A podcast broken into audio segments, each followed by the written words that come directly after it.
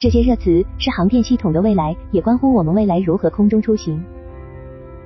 六月二十八、二十九日，第十二届飞机航空电子国际论坛在上海市召开。本次论坛以智慧航电赋能绿色飞行为主题，议程设置丰富，围绕座舱系统、FTO、控制、导航、制导系统、数据与传感测试技术、先进制造、机载软硬件六大板块展开，涵盖了航空电子系统的各个方面。来自业界专家、资深从业者的分享，聚焦各自细分的技术领域，内容上有着很强的专业性。那么对笔者这样的行业新闻记者来说，两天内能消化吸收是不现实了，更多的是高密度信息涌来时，留下了若干以关键词为引的粗浅理解，与相较以往的加深理解。或者说，借助行业论坛这个窗口，我们可以对近年来一些航空业乃至是互联网科技界、工业界的热门新技术、新概念的理解加深了。跟着专家业界分享的内容。进一步看到了这些新技术、新概念即将在航空业的落地与远期的应用前景。高速互联互联化，目前部分客机已经用上机上 WiFi，这是源自客机客舱系统的需求。数据显示，机上乘客对机上 WiFi 的需求已经从二零二一年百分之五十提升至二零二二年百分之七十七。机上 WiFi 的覆盖正在成为乘客对航司和飞机型号满意度的一个新打分项。对于航司来说，这也是一个商机，为机上增值服务带来了新可能性。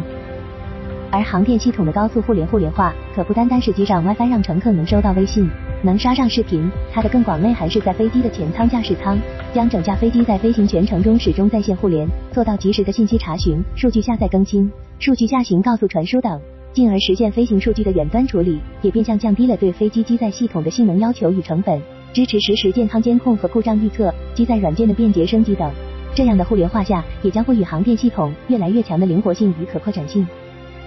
自然，这样的互联化离不开通信网络的支持。新一代航空宽带通信机载设备，更高通量、高传输速率的高轨低轨、低成本卫星通信、五 G 杠 APG 地控通信等，和这种双向互联到来之时，同步跟进的更为可靠的机载网络安保措施，构建起开放式的互联机载软件生态，以及与数据相关的数据快速压缩、云端数据管理等方面的技术与能力。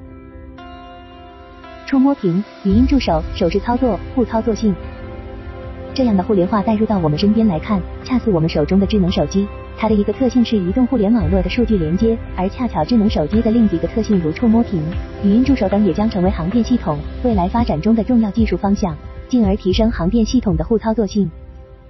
比如大尺寸触摸屏对传统按键的替代，这既要求它要有适应飞机运行环境的触控性能，也要求软件系统有适应触控操作的人机界面设计。而目前已经在航电系统中应用上触摸屏的，所给出的反馈显示是触摸屏带来的易用性、交互逻辑上的更易学易懂、更智能直观的用户体检，更有飞行乐趣。这一点在私人飞机、通用飞机上的体现是进一步降低飞行门槛。